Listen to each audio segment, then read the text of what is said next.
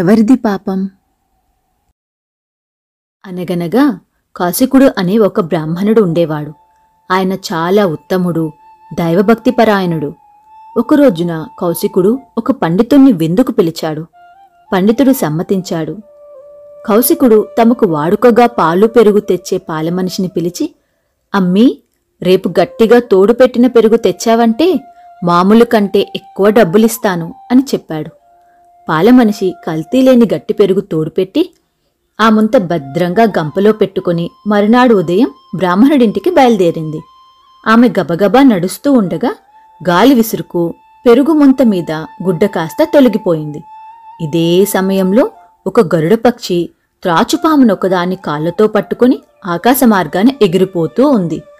బాధతో గిలగిలా కొట్టుకుంటున్న ఆ త్రాచుపాము విషం కక్కింది. ఆ విషం సరాసరి పాలమనిషి నెత్తిన ఉన్న పెరుగుముంతలో పచ్చిపడింది. పాలమనిషి తిన్నగా కౌశికుని ఇంటికి వెళ్ళి పెరుగుముంత ఇచ్చేసి చక్కా పోయింది. కౌశికుడు ముంత పట్టుకొని పోయి భద్రపరుచుకున్నాడు. విందు సమయమైంది. వేలకు పండితుడు వచ్చాడు. పదార్థాలన్నీ చాలా రుచిగా ఉండటం చేత సుష్టిగా భోజనం చేశాడు. చివరకు ప్రత్యేకించి తోడు పెట్టించిన ఆ ముంతలో ఉండే గట్టి పెరుగు తెచ్చి బ్రాహ్మణుడు ఆనందంతో వడ్డించాడు. పండితుడు ఆప్యాయంగా ఆరగించాడు. అయితే భోజనమైన కొంచెం సేపటిలోనే పండితుడు గిలగిలా తన్నుకొని ప్రాణాలు విడిచాడు. జరిగిన సంగతి ఏమిటో ఎవరికి మాత్రం ఏం తెలుసు? ఏదో ఆకస్మికంగా వ్యాధి వచ్చి ఇలా జరిగిందనుకుని కౌశికుడు ఎంతగానో విచారించాడు.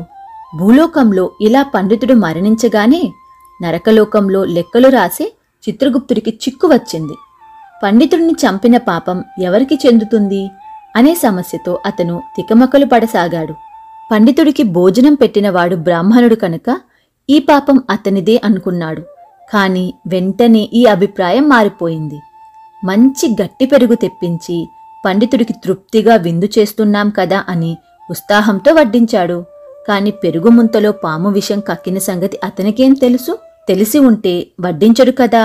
బ్రాహ్మణుడు కేవలం నిర్దోషి, పాపం అతనికి అంటదు అని తర్కించుకున్నాడు. పోనీ పెరుగు తెచ్చిన పాలమనిషిది తప్ప, ఊహో, గంప మీద గుడ్డ ఎగిరిపోవటం కానీ ముంతలో పాము విషం పడటం కానీ ఏది తెలియదాముకు. అందుచేత పాలమనిషికి పాపం చెందదు అని నిశ్చయించుకున్నాడు. అయితే ముంత మీద నుంచి గుడ్డ తొలగకుంటే పాము కక్కిన విషం పెరుగులో కలియటం, పండితుడు చనిపోవటం జరగదు కదా. కనుక గుడ్డను తొలగించిన వాయుదేవునిదా ఈ తప్పు అని మళ్లీ ప్రశ్న వచ్చింది. కాదు, గాలి వీచుకుంటే ప్రాణకోటి బతికేది ఎట్లా? వాయుదేవుడికి వీచటం సహజగుణం. వాయుదేవుడి తప్పు ఇందులో కొంచెమైనా లేదు అని చిత్రగుప్తుడు తీర్మానించుకున్నాడు. పోతే విషం కక్కిన పాముకి చెందుతుందా ఈ పాపం? అదీ సమంజసంగా కనబడలేదు. గరుడపక్షి తనను గోళ్లతో నొక్కి పట్టుతూ ఉంటే బాధ భరించలేక ప్రాణం పోయే సమయంలో అది విషం కక్కింది. ఈ విషం ఎక్కడ పడుతుందో దానికేం తెలుసు? విషం పోయి సరిగ్గా పెరుగుముంతలోనే పడుతుందని పాము కలగన్నదా?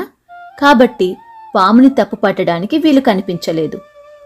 ఇక మిగిలిందల్లా గరుడపక్షి. దాని ఆహారం కోసం అది తాపత్రయపడి పామును పట్టుకుంది. కాని తక్కిన గొడవంతా దానికేం తెలుసు? పైగా ముంతలోనే విషం కక్కమని అదేం పామును నిర్బంధించలేదు కదా. అందుచేత గరుడపక్షి పూర్తిగా నిరపరాధి. ఏ విధంగా చూసినా ఇందులో ఎవరిని తప్పుపట్టడానికి వీలు లేకుండా ఉంది. ఈ విషయం ఏమీ తేల్చుకోలేక చిత్రగుప్తుడు యమధర్మరాజు వద్దకు పోయి సలహా చెప్పమని కోరాడు. యమధర్మరాజుకు ఏమీ తోచక అక్కడున్న ధర్మశాస్త్రవేత్తలను అడిగాడు. వారు ధర్మం నిర్ణయించలేకపోయారు. యముడు తిన్నగా విష్ణువు దగ్గరకు పోయి విన్నవించాడు. విష్ణువుకి పాలు పోయింది కాదు, సభ చేశాడు. ఎవరూ ధర్మ నిర్ధారణ చేయలేకపోయారు. అప్పుడు యముడు చిత్రగుప్తుడితో, ఇది తేలే విషయం కాదు. నేను మళ్ళీ చెప్పే వరకు ఈ పాపం ఎవరికీ చెందినట్లు లెక్క రాయవద్దు అన్నాడు. ఇలా అని యముడు తన భటులను భూలోకానికి పంపించాడు. ఒకనాడు ఇద్దరు బ్రాహ్మణులు ఒకే చెట్టు కింద విశ్రాంతి తీసుకుంటున్నారు. అందులో ఒకనికి పక్షి భాష వచ్చును.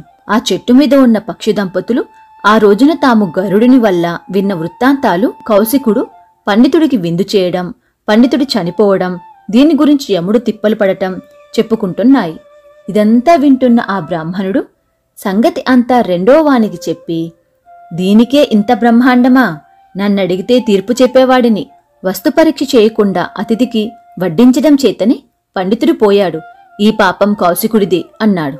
ఆ సమయంలో భూలోకానికి దిగివస్తున్న యమకింకరులు ఈ మాటలు విని ఆ బ్రాహ్మణుని యమధర్మరాజు దగ్గరకు తీసుకుపోయారు. ఈ మాటలు నీవు అన్నావా లేదా అని యముడు బ్రాహ్మణుని అడిగాడు. అన్నాను అని నిర్భయంగా చెప్పాడు బ్రాహ్మణుడు. అప్పుడు ధర్మరాజు రెండు కుండల పెరుగు తెప్పించాడు. ఇందులో ఒకదానిలో రహస్యంగా విషం కల్పించి బ్రాహ్మణుడి ముందు పెట్టించాడు. బ్రాహ్మణుడా, ఈ రెండు కుండలలోనూ దేనిలో విషం కలిసి ఉందో చెప్పు అన్నాడు. బ్రాహ్మణుడు తెల్లబోయాడు. ఆ రెండు కుండల్లో ఏది విషం కలిసినదో ఏది కలియనదో తెలుసుకోవాలంటే తను ముందుగా రుచిచూచి పరీక్షించాలి. ఒకవేళ అది విషం కలిసిన పెరుగుకుండా అయితే తను మరణిస్తాడు. అప్పుడు యముడు కోపించి, బ్రాహ్మడా, నీకు విషయం తెలియనప్పుడు తెలియనట్టు ఉండక పరుల మీద నిందలాడావు. అందుచేత పండితుడిని చంపిన పాపం నీకే చెందుతుంది అని చెప్పి అతని పేరు చిత్రగుప్తుడి లెక్కల్లో రాయించాడు. ఎవరికీ చెందని పాపం నిష్కారణంగా ఆ బ్రాహ్మణుడికి అంటుకున్నది.